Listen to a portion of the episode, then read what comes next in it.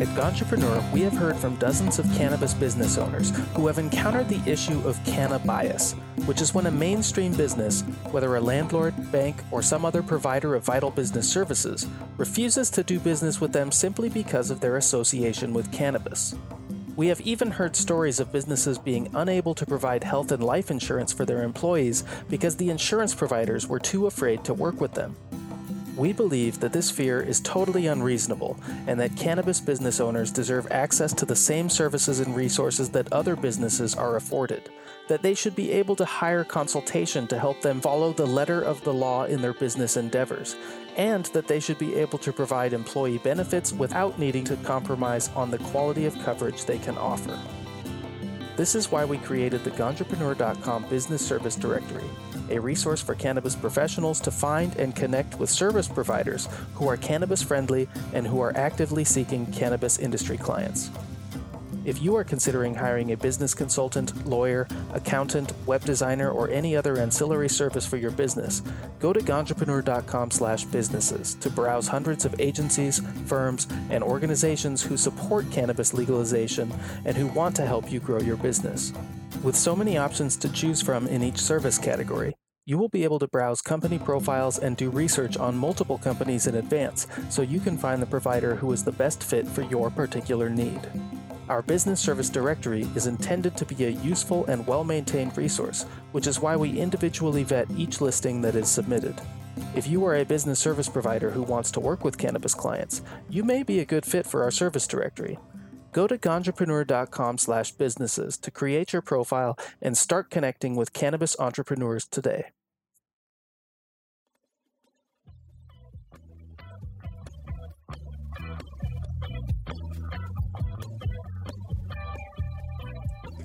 Hey there, I'm your host, TG Branfalt, and thank you for listening to the Ganjapreneur.com podcast, where we try to bring you actionable information and normalize cannabis through the stories of entrepreneurs, activists, and industry stakeholders. Today, I'm joined by Reginald Stanfield. He's the CEO and head horticulturist of Massachusetts based JustinCredible Cultivation, the first minority owned general business applicant to open a cultivation facility on the East Coast. How you doing this afternoon? afternoon, Reginald? I'm doing amazing, man. I've been looking forward to this conversation. Happy to be here. Me too, man. You know, I, I've, I've seen you seen a couple of interviews with you. I've been watching your Twitter, uh, and uh, you know I'm I'm real excited to to pick your brain and and get a little bit about your experience in this space. It's, you have this super unique story, and I want to talk first about that, your background, yeah. uh, how you ended up in the cannabis space, and and you know I, I had read that that you had actually slept in your RV at one point. um, you know, so so tell me the whole story, man. So I'm gonna make it as short as possible. Uh, 2012, I was working for this great company called Ivan Watson Associates underneath this great boss called Janelle, um, and she taught me a lot of what I do now, what I practice. But being the ambitious person I am, I didn't like constantly signing their names. You know, it wasn't. I would spend six seven hours doing something, and it's Janelle or it's Ivan, and I didn't I didn't like that. So I started bartending, had a girlfriend that wanted me to do it. Long story short, I, I did an event for this small company. I hated what they did. I was on a phone call with my, you know, one of my best friends in life, and I'm talking to him. I'm like, "Hey, man, da da da," and he's like, "Well, why don't you do it yourself?" So I was like, "Fine, you know, help me, you know, help me do this." And we came up with the name Masters of Mixology. He came up with the logo, and I started doing myself. And then I got addicted to like the thrill of having the challenge to bring people what they want. Um, that led to me taking what I, you know, graduated, which is a, a accounting finance degree, which I did most business classes to building company structures. And I had people message me, "Hey, I see that you run this business. Can you help me with this? How do you do that?" And I was like, you know, well, I might as well start a management company. Me and him we started a management company. He's a creative design. I'm the business structure.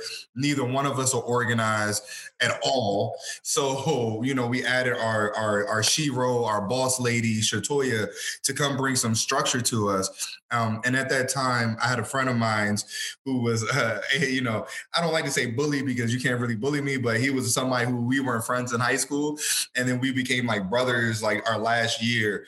And he quit his job. He's like, I'm miserable you know, I want to just come do what you do. So he, he joined with me. And then from that point, we launched Modern Monopoly Management, which led to us building businesses all across the United States from just incredible weddings to, uh, just incredible installs to supporting brands like Infusions and HBCU Traveler. We just we built our own structure and one day we were sitting in Texas, you know, something had went crazy with the Houston market, Hurricane Harvey hit killed a lot of people, destroyed the industry. We went to Dallas. Dallas wasn't the same market. I was sitting there, my partner editing videos, you know, hours and hours on edge. And I was like, hey, you know, Maz said they're going recreational. The regulation seems like we can go there. What's up?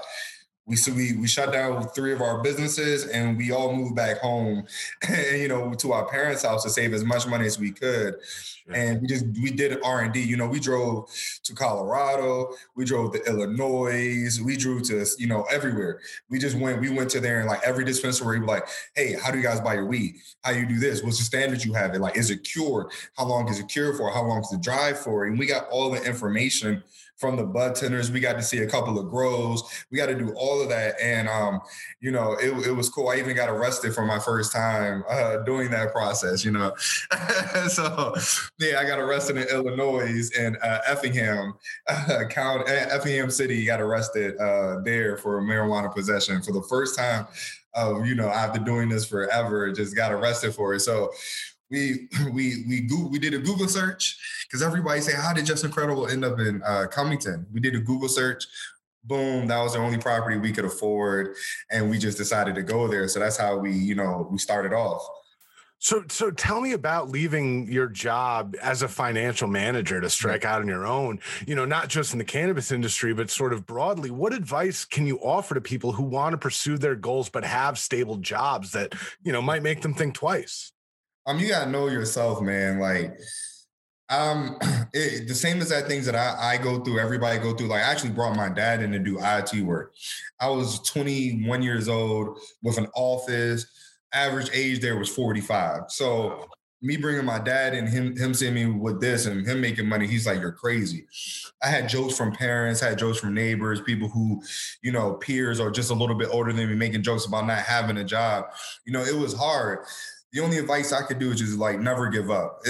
I, am not one of those, you know, entrepreneurs I'm going to sit there and, and give you that that speech and any, you know, it's not for everybody. You know, I have I have the ability uh, to be extremely uncomfortable for very, very long periods of times, and a lot of people don't have that. So you're going to miss the family vacations. You're going to miss the family reunions. You know, I look back now, I, am on this track for eight years. I look back now and I'm not in a lot of photos. You know I mean? I'm not, I'm, I'm thinking like, oh, I was there. No, I wasn't there. You know, I'm reliving your memory. So you have to be able to, to be uncomfortable, but know yourself, you know, know what makes you happy. And then does that type of sacrifice of your personal life is that for you? Because if it's not, then you should start your business while you're working and you can have that duality where, you know, your business success can take 20 years to become successful. You know what I mean? As an entrepreneur, if you quit your job, your bill is going to come due once that saving runs out. And it always runs out, you know, two times faster than you expected. So you just have to know yourself, man. You have to know know what you're doing. I, I, think that's that's really astute advice. I mean, especially since you've done so many different things, you know, it, it seems like uh, uncomfort makes you comfortable to some degree. No, not at all. Like I don't.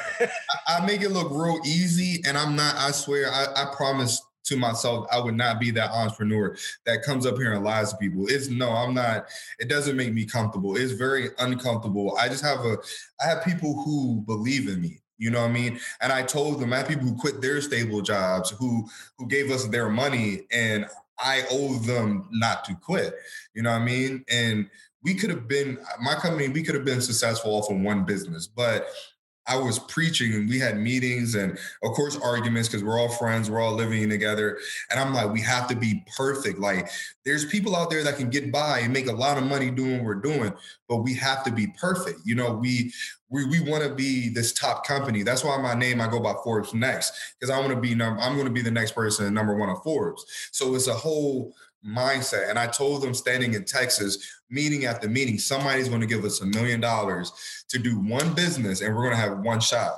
You know, so that's that's how I do. I'm definitely not comfortable being a no, no, I don't want to lie. so, so you know, eh, you were the first um, minority owned general business applicant to get a grow license uh, in the state of Massachusetts and on the East Coast. Um, you know, and, and I don't know your background, I don't know your history. Uh, yeah. Uh, and, and, so, my first question is, is were you, uh, able to potentially get you know one of these economic empowerment or social equity mm. grants uh, in Massachusetts and and if if you were why did you choose to take that general applicant route so they only put out the equity program for like two weeks and then they closed it. So, oh. you know, I, and I don't want to trash, I'm not going to come up here and trash talk the regulatory process like everybody does because they're doing something that they don't know how to do. You get what I mean? And you can't just copy and paste Colorado or Illinois because you, the law and regulations and bylaws of certain places, they have certain uh, nuances that we don't know about. Me, you know, I'm not a political major. I don't know if this thing could be a conflict to this thing. And you know, it is it's it's very uh, it's just like growing in my mind you know yeah you can grow in fox farm soil and not have any heavy metal test but let me grow this one strand and it does so i don't want to trash talk the regulatory process but they opened up the the portal for that for like a month maybe it was it was open and closed uh, to go out there and have to find somebody who to give away 50% of my business to, it just wasn't in it. I couldn't qualify for Massachusetts social equity or economic empowerment coming from a different state and everything. And I think that's what's weird about it. You know, they they now do have a veteran owned, women owned, and minority owned uh, business enterprise type of push through, but they I, they should have known better. You know. They should have known better. well, well, they are regulators. Uh, it's hard to tell whether or not they will ever know better. Why cultivation rather yeah. than other retail or other sectors? You know, the, the, cultivation, from from my understanding, is is really one of the hardest uh, licenses to sort of get, not just get, but to also maintain. So, so why did you choose that route? Uh, because I'm comfortable being uncomfortable. Not, not just mess. Uh, I come from farmers, man. You know, I my I don't come. My parents made it, and they did. They worked so hard all through my childhood to provide us with a stable family. But where we like to call what we're called family poor. You know, I mean, we we live in a nice neighborhood, but we take care of both sides of our family. You know what I mean? We we my parents pay the bills for my grandparents, for people in my family, all the way through. So where we're from, they're both from Roxboro, North Carolina, five ten miles away from each other, um, and they you know grew eight to one household, and then like four to one household making their money by farming. You know, I grew up in the tobacco field. You know, I remember five years old in the tobacco field on the back of a truck watching people you know, pluck tobacco, you know, giant worm following on me, freaking out. Uh, you know I mean? Years later, I'm in a tobacco field swearing I would never do this again. You know what I mean? I grew up with, I grew up with the hog pen, running past the hog pen.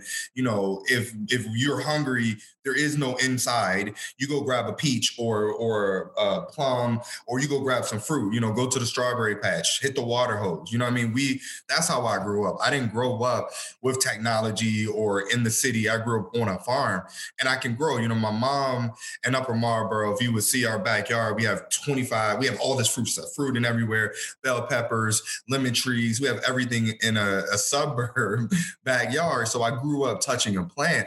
And, you know, I love growing. I started growing in my closet, you know, seeing my cousins grow and their gorilla grows. Like I've been a part of that. And I, you know, it's easy for me growing even when I'm teaching it, you go teaching certain methods and I'm like, ah, you just have to learn how to touch the plant. You know what I mean? And I I have that feel. So it was natural in my mind uh, to go into an industry. Also, as well, I don't believe retail is going to be the future. You know what I mean? If anything, Blockbuster told us that once Netflix starts knocking, you you should start switching too. You know what I mean? Block, Blockbuster could have switched their their methods right when they saw Netflix. They could have done the same thing and could have maybe stayed. But I think retail with the virus happening, with people, you know, Uber Eats. I go to Atlanta. I'm spending money off of Uber Eats. I don't care if it's $20 more than me taking a 15 minute drive, but there's no way I'm going outside if I can get somebody to bring me my food. So I believe that's the the, the method of the market. We're going to we're going to go towards delivery. Um, also believe in controlling the textile, you know. Cannabis itself is what we're selling. Even if you're making it to edibles, you know, tinctures, you have to start with me. And I want to be, you know, watching Jeff Bezos and how he did his empire. He started controlling things that made for Amazon success. It wasn't just marketing. It wasn't just I have the bet. No, I'm going to control distribution. Then I'm going to control the internet, the, the services, and then I'm going to control all the products. You know what I mean? So for me, once this blows up, I'm trying to control what everybody else is forgetting about.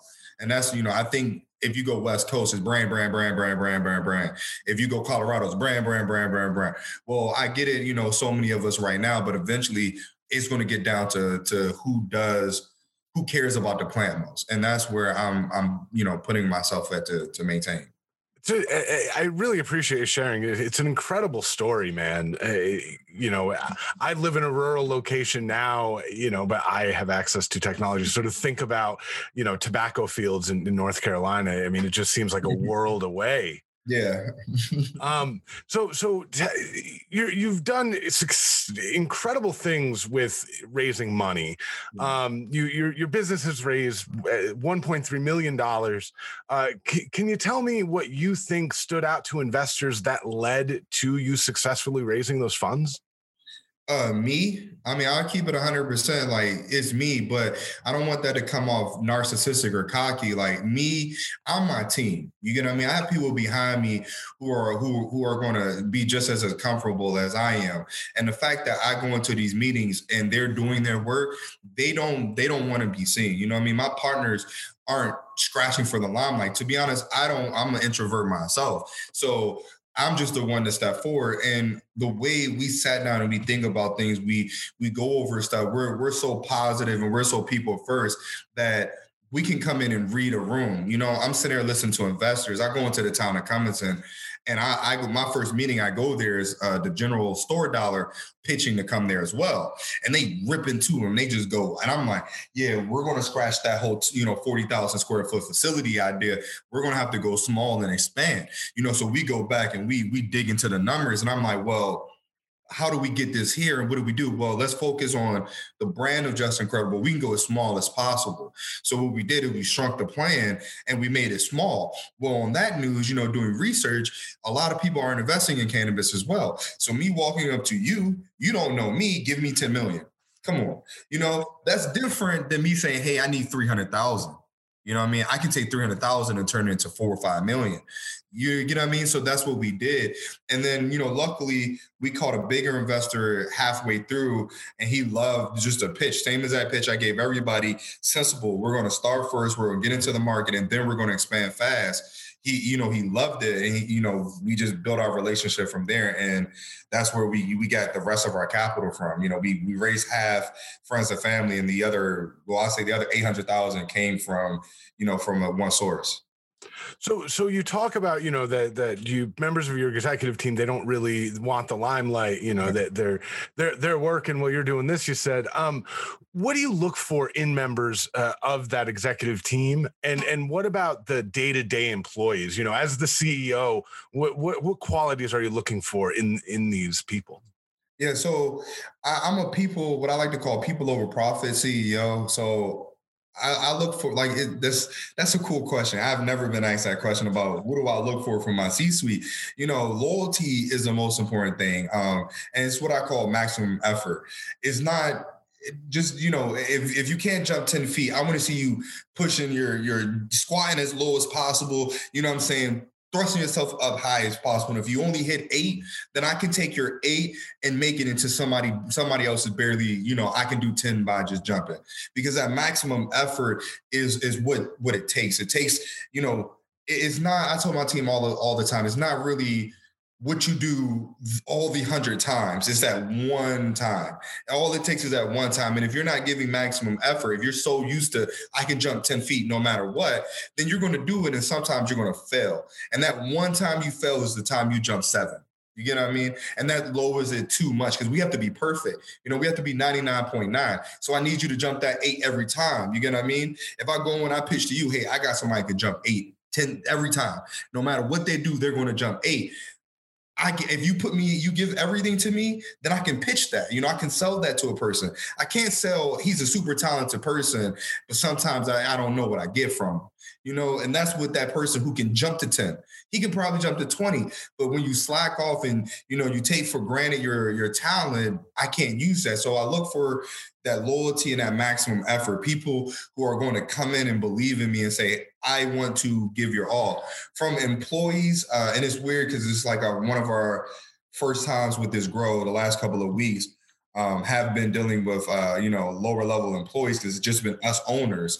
Um, so man i just want somebody who who cares about the plant and they they they want to build their future they don't want somebody to give them a future you know Even, it doesn't have to be i want to be a millionaire like no i want to i want to pay for a nice comfortable house and i want to grow weed this is my dream and if you come to me just like you know we have a guy named Dak who came to me and he's like you know i really love the plant i want to learn that's that's all I need. You know, maximum. I still need your maximum effort as an employee.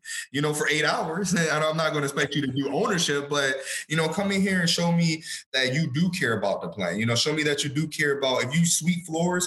Show me that you're really great at sweeping floors because when I expand, I have 15 people working here. We're going from 15 to 120.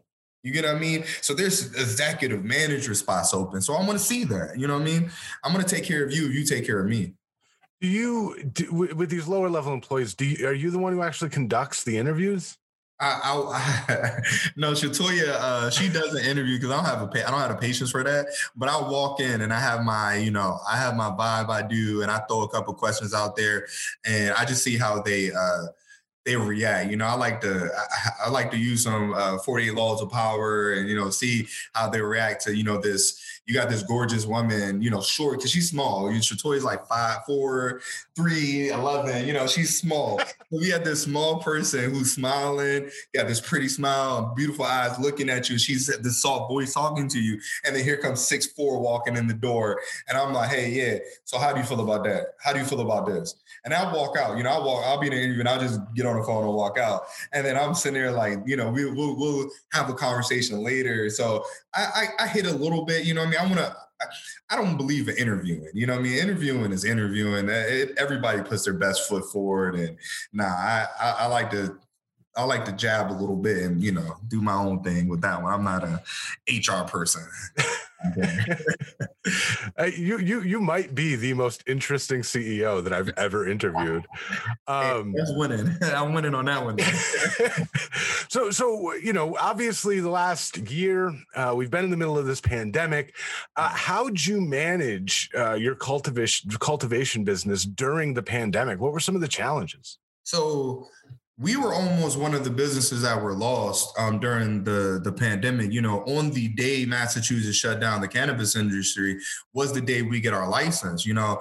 And like I said, we were sleeping in RVs, building the building before we were licensed, uh, doing everything we could do to get this building up and running. You know, we we didn't, like I said, we didn't have an unlimited budget. We didn't get 1.3 million go. We we got 125,000, another 125,000. Here goes 25, here's 22. So we got our money in pieces all the way up to the very end. Even with our big investor, we had to keep going back to them like, hey, we need more. They, you know, to be honest, Sonny, you know, great dude, he he went out and find more investors. So you know, it's not. I, I, have to frame that correctly. It's not like we we had some money and then we went and got a whopping sum. No, we went and got this group with a great person inside of it who was well connected. Who you know, hey man, two hundred thousand and ain't you know we need we need another hundred fifty. So during the pandemic, we got shut down, and I was probably one of the most oh, it's going to sound so weird. I already feel like I'm eccentric on this interview, but that was one of the most proudest moments at the same time, it was bittersweet. It was like proud,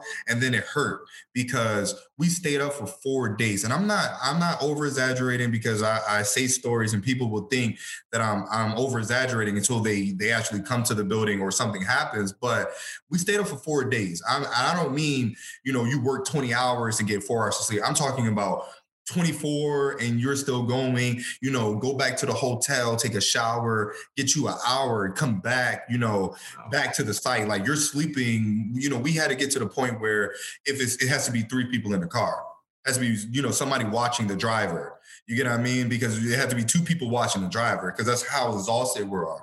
You know, running to go to Home Depot to get yeah. Uh, this paint because we have to paint this or patch this hole or this door doesn't have a lock on it. We forgot to replace a lock. You know, we're so we it, it was crazy. Four days, everybody on my team, and then it got to the point where I saw you know everybody peak and it was it was beautiful you know it, it's it's like you get that synergy that ring coming together and it was like at this point, nobody can give anymore.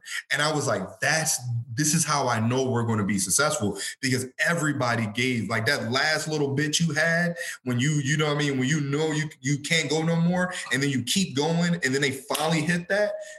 that's what I saw. So it was beautiful, but breaking the news to the team was hard. Um, you know, I mean, it, it, shocked me to my core. We we had moved the RVs uh, to get ready for the inspection. We were getting them clean just in case you know we got shut down because we didn't want to leave them full of food and sitting uh, out in the site.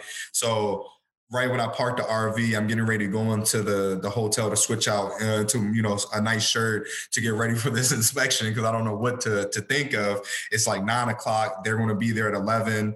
And, you know, my phone rings with the inspector and, you know, his name is saved. And I'm like, all right, he's calling me, telling me he's on the way because we, we have a really connected relationship. I'm like, hey, Mike, because he won't let me call him Mr. McCarthy. I'm like, hey, Mike. he's like, hey, Reginald. And I, and I, I hear it and I'm like, I'm like, maybe he's just going to postpone it. And he goes and say, I hate to tell you, um, we're going to have to indefinitely postpone the inspection. And then at that moment, it's like, you know, I, I almost throw my phone and I just like drop. And he's like, I'm sorry, you know, I, I'll let you know when I figure some stuff out. So I ask them, I ask them some questions and we hang up. And then everybody, like the people outside are looking at me. And I think it's uh, my cousin, he works for us, he's looking at me. And then my business partner, Jonathan, and they're like, what's up? And I'm like, man, they just moved, they just canceled the inspection. And then, you know, everybody goes, I get everybody, I call, I was like, don't tell nobody, call them down to the lobby of the hotel. So then I call everybody to the lobby of the hotel. But Justin being a rock star he is, he's at the building, you know, for the fourth day. He's the one who stood behind making sure um, we're getting our CEO that morning.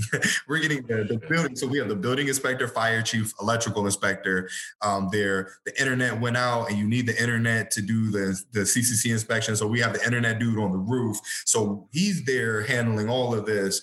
And I'm trying to call him like he's not picking up. So I, you know, I wait, I just break it to everybody. And then, you know, I mean, of course, people will move the tears. And these are people I don't really see cry that often.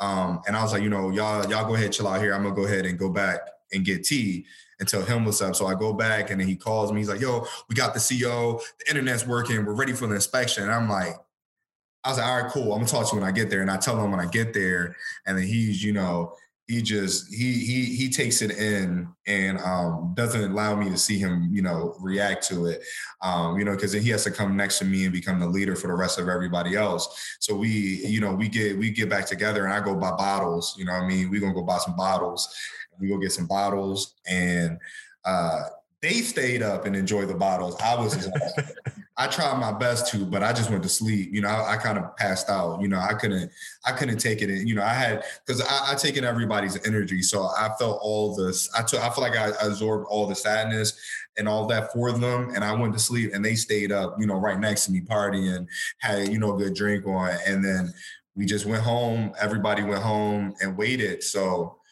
that that was you know that was crazy.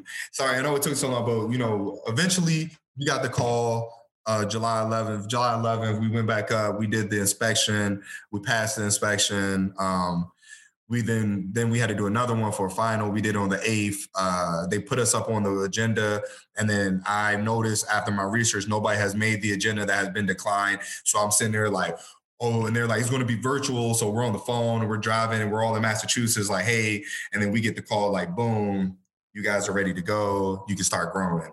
You know what I mean? And it, it then then it's just crazy because then now we're out of money, so we have to raise more money.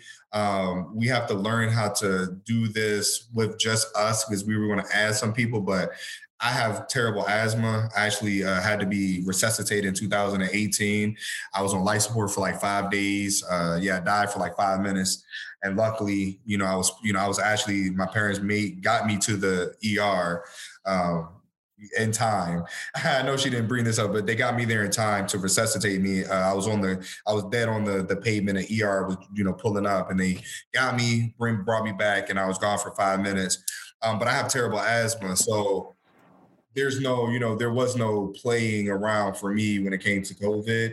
So we all went home and we we quarantined. You know, I think we all needed it. you know I mean? We we spent I think we all spent the three months literally we were maybe the only people in America who actually stayed home Like we were in the house. So it was a challenge, you know, even still now hiring people is a challenge with, you know, COVID. You're in a grow, you're already hot you're already, you know, moving around sweaty. Now you have a mask on and you got already have your PPE, you're gloved up. So I know people say that there's no oxygen change with masks, but I'm sorry, it's different. You know, it's, it's a different thing. It makes you hotter, it makes your breath humid, and it just it's discomforting. So now having to enforce that where all of the owners we live you know we live literally in close proximity we either stay in the same apartment or we're right, we ride together and work. So we don't have to follow, we don't have to have no mask on while it's just us, but adding more and more people. Now everybody has to follow it. So it's tough, man. People are losing their businesses. And then at the end of the time, only big businesses get the grace of COVID. You know, they get to learn how to operate with COVID. Small businesses, we have to be perfect, you know? I know that was a lot. Apologies. No, no, no. I mean, it, it's it's a very interesting eh, I mean, you were trying to get a license when, when they shut it down, and ultimately they ended up declaring cannabis an essential business. So, uh, so they never did with us. They never did with Massachusetts. Really? Yeah, they just they just ended the shutdown. Oh, gotcha. So we, never, we, never, got declared um, essential, which is bad mistake. So one of the other sort of issues with Massachusetts is is relatively new. It's the strict uh, microbe testing policies. Um, can you tell us more about that and and how it's affecting you as a cultivator? So I'm trying to understand more of the science, so I'm not sounding ignorant. But from what I got is they're testing all microbes, um, not just bad ones like chlorophyll or or all the other bad ones, yeast mold. Um, even even to that point, they're not testing things in the way like they have a total bile test that if you consume it, what happens in your gut. But you nobody takes raw flower and eats it. You know what I mean? They're yeah, unless you're trying to get away from the cops, which you are not worried about anymore. So it doesn't make sense to test for certain things if you're not using it in that fashion. If I can then turn around and make it combustible, you know what I mean? Which gets rid of everything that wouldn't get rid of if it wasn't combustible. It just, you know what I mean? It just doesn't make sense. So, and then we can't, you know, you're you're going to take a lot of so for me, I was one of the trash talkers of the industry. Like, man, the, my Massachusetts weed is terrible. Is this I understand it now because you're you can't you know you growing soil. You got fans everywhere. You're kicking on microbes. You know what I mean? You land on your plant. You fell a microbe test. You just you just lost you know 75% of 80% of the value of your product just by a micro you know what i mean landing on your plant and then they breed. And you know, so you can't do you can't foliar spray as often as you want to. You can't you can't really treat. It, it's just it, it's making us grow super sterile. And I don't. Where's the study saying it has to be this way? You know what I mean? I listened to one of your podcasts um, about the guys with the edibles out Colorado, and I totally disagree with everything he's saying. You get what I mean? he should be talking about medical. And if he is, then I agree with him medical should be strict. Let it have nutritional values. Let's test the hell out of it for medical patients. But I can go get a bottle of tequila and I don't know what's in it. It's no, it's no nutritional fat. And I've, I've, you know, done the studies. People die a lot, thousands of thousands every single week in America from drinking.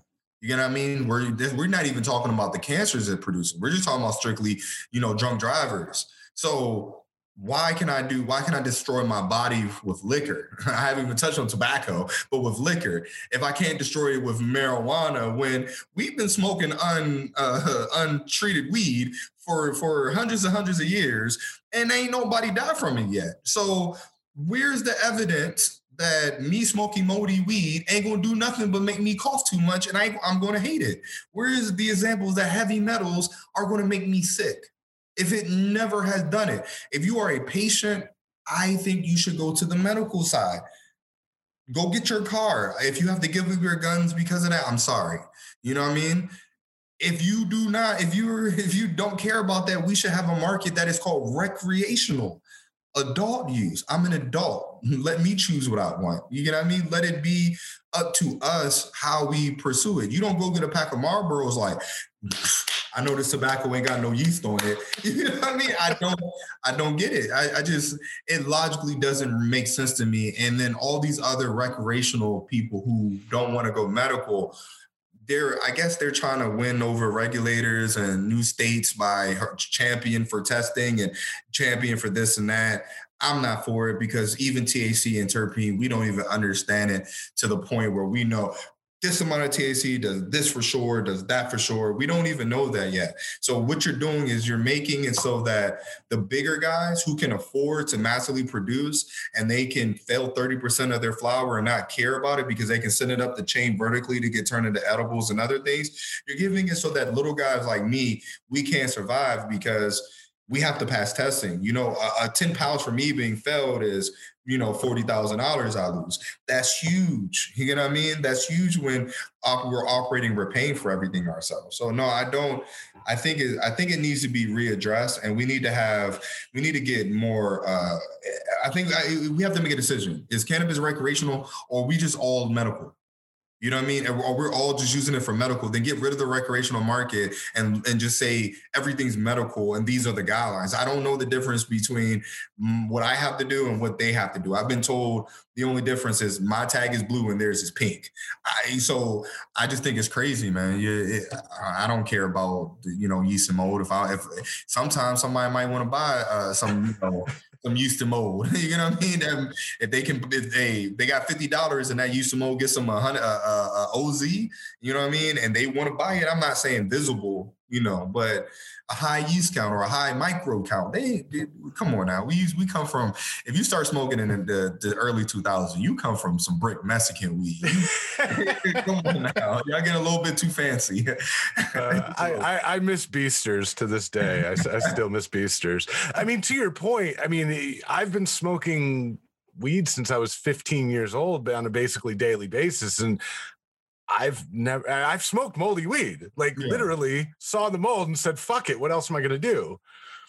And I'm fine. And I was fine then. Um You're, not, I, you're not, going to go complain to the weed guy eh, because then you might not get the good deals anymore. So I'm gonna take it this time. it, was, it was fine. It was fine. I figured it out. Um, no, and I, appreciate your candor, man. I really do. I mean, I on this show, I have a habit of complaining about overregulation, um, and so, and this is something that I never really thought about because I'm not a cultivator. You know, just the the the onerousness of this. Um, for for you, what do you think the most pressing social equity issues are in the Massachusetts uh, industry, and what about the industry as a whole? Ooh, uh, I'm not going to try. I'm not. I'm okay. I'm. I don't want to sound like the bad guy.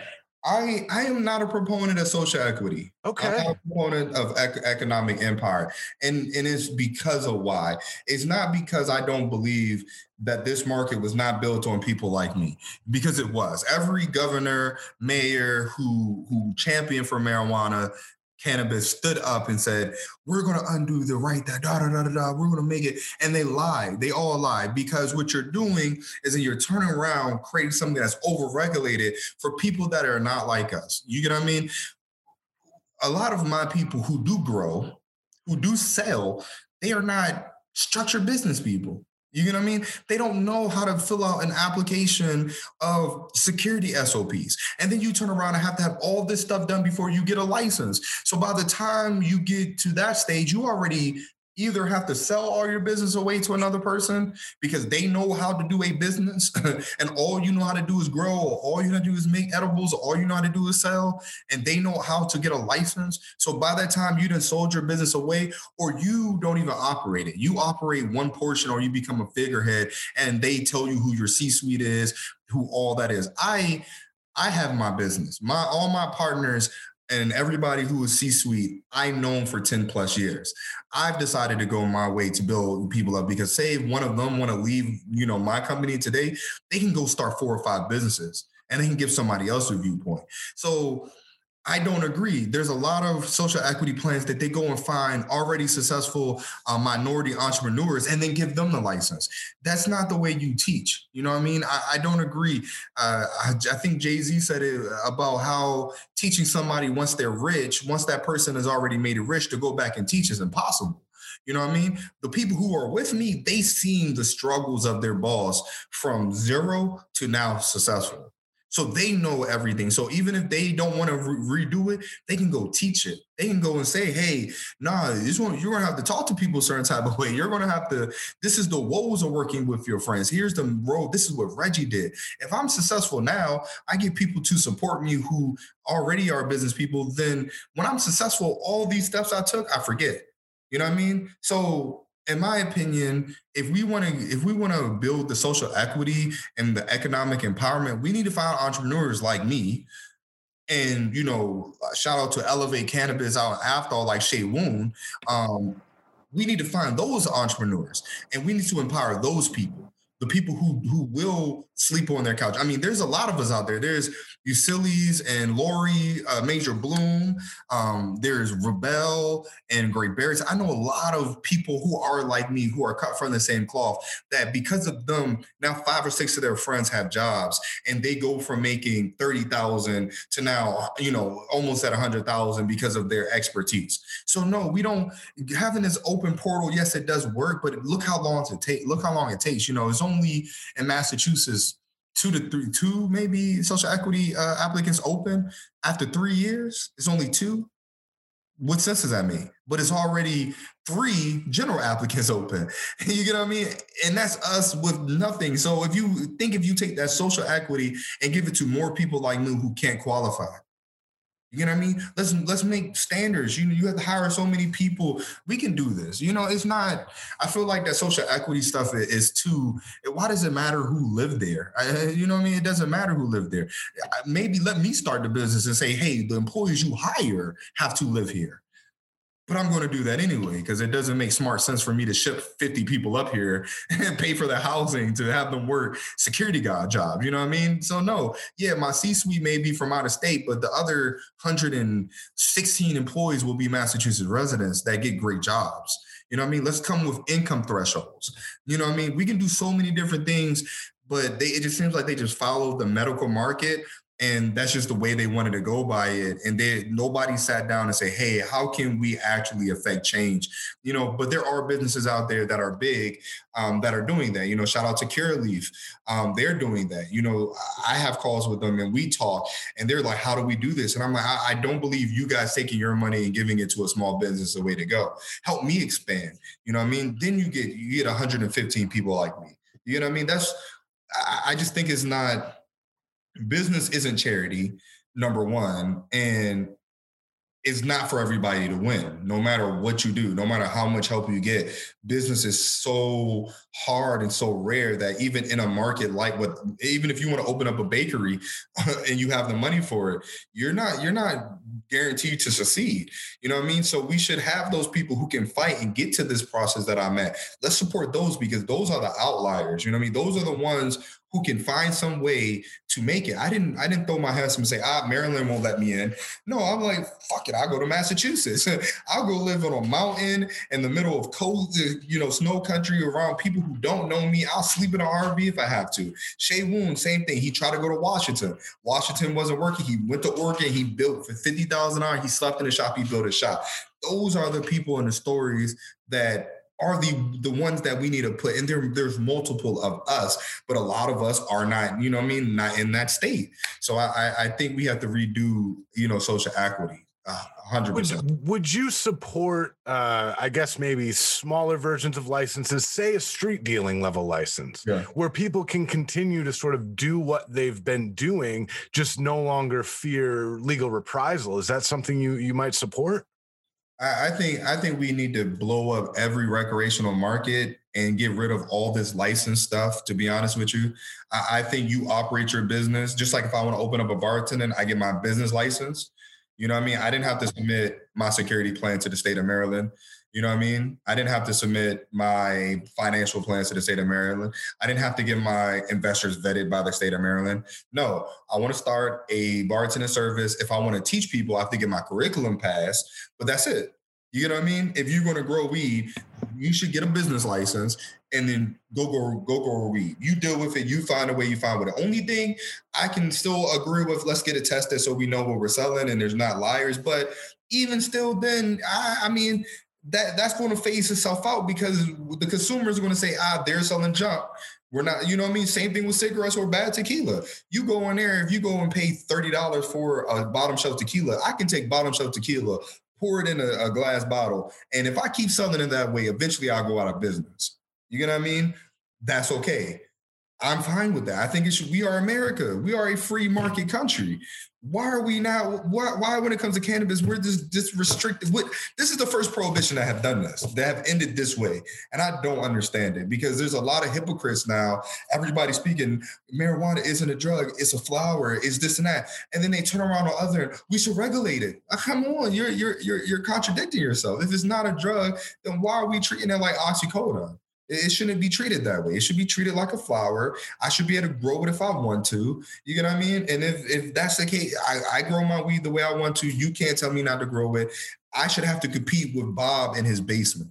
You know what I mean? And the the difference is that Bob in his basement only has enough to sell to his friend. I can grow huge. And you know what that does? It keeps me as a business, you know, level. Just like when I broke into the bartender industry, I made so many events because all the other bartenders were coming from crappy service companies who who went to Fridays and like, hey, you want an extra job? We got a temp service. We'll we'll send you out to this caterer.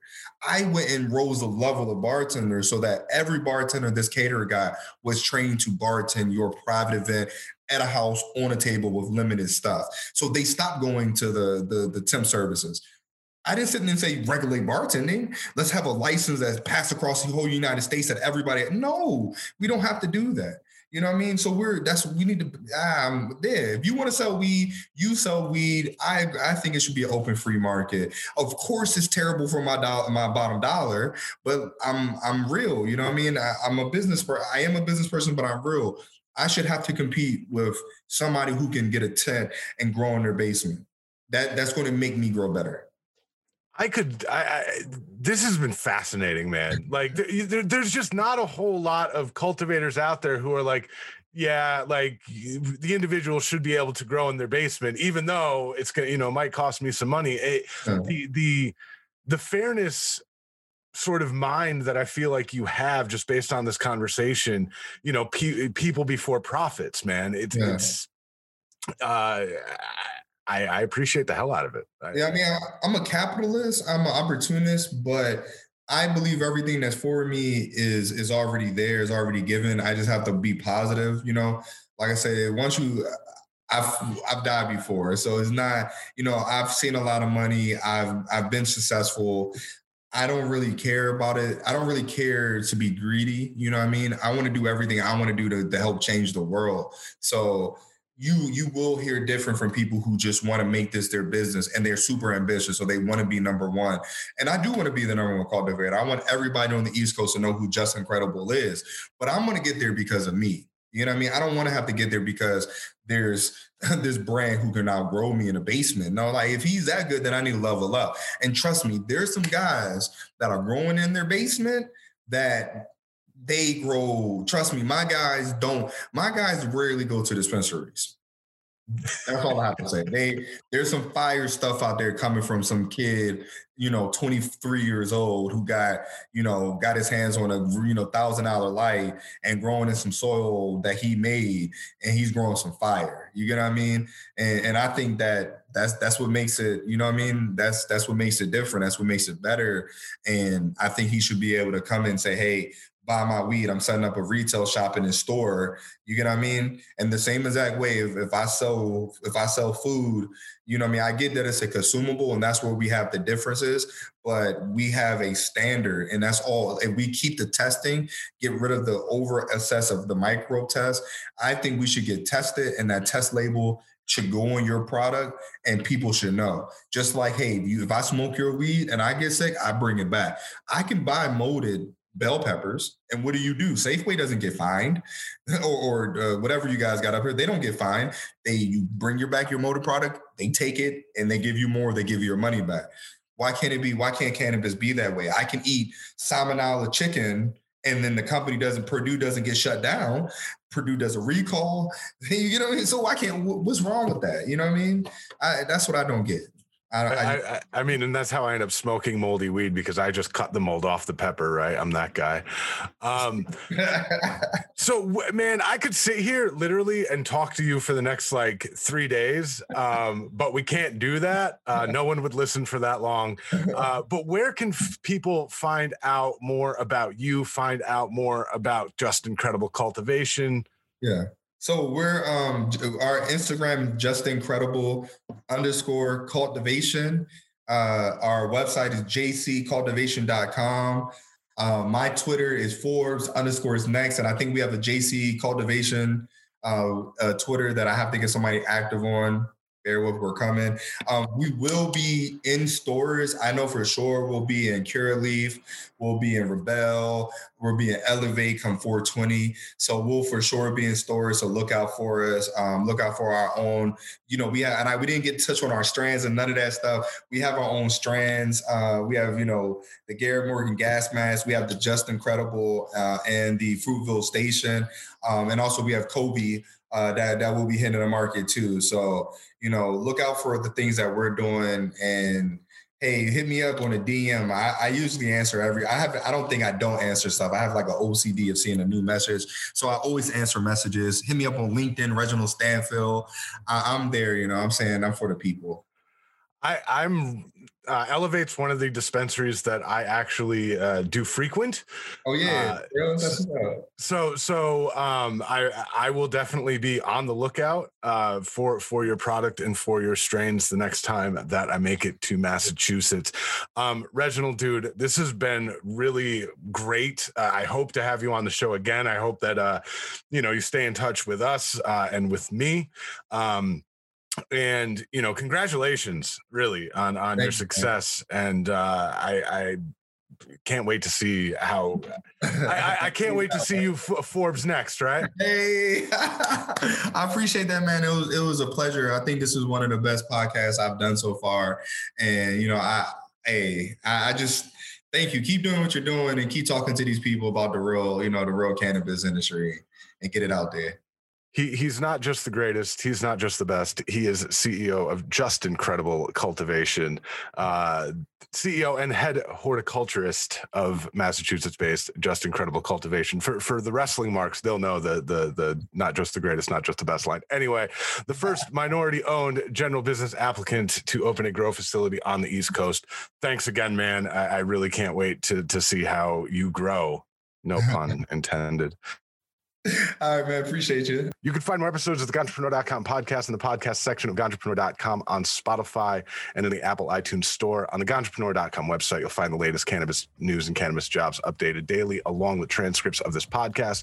You can also download the Ganjapreneur.com app in iTunes and Google Play. This episode was engineered by Trim, Trim Media House.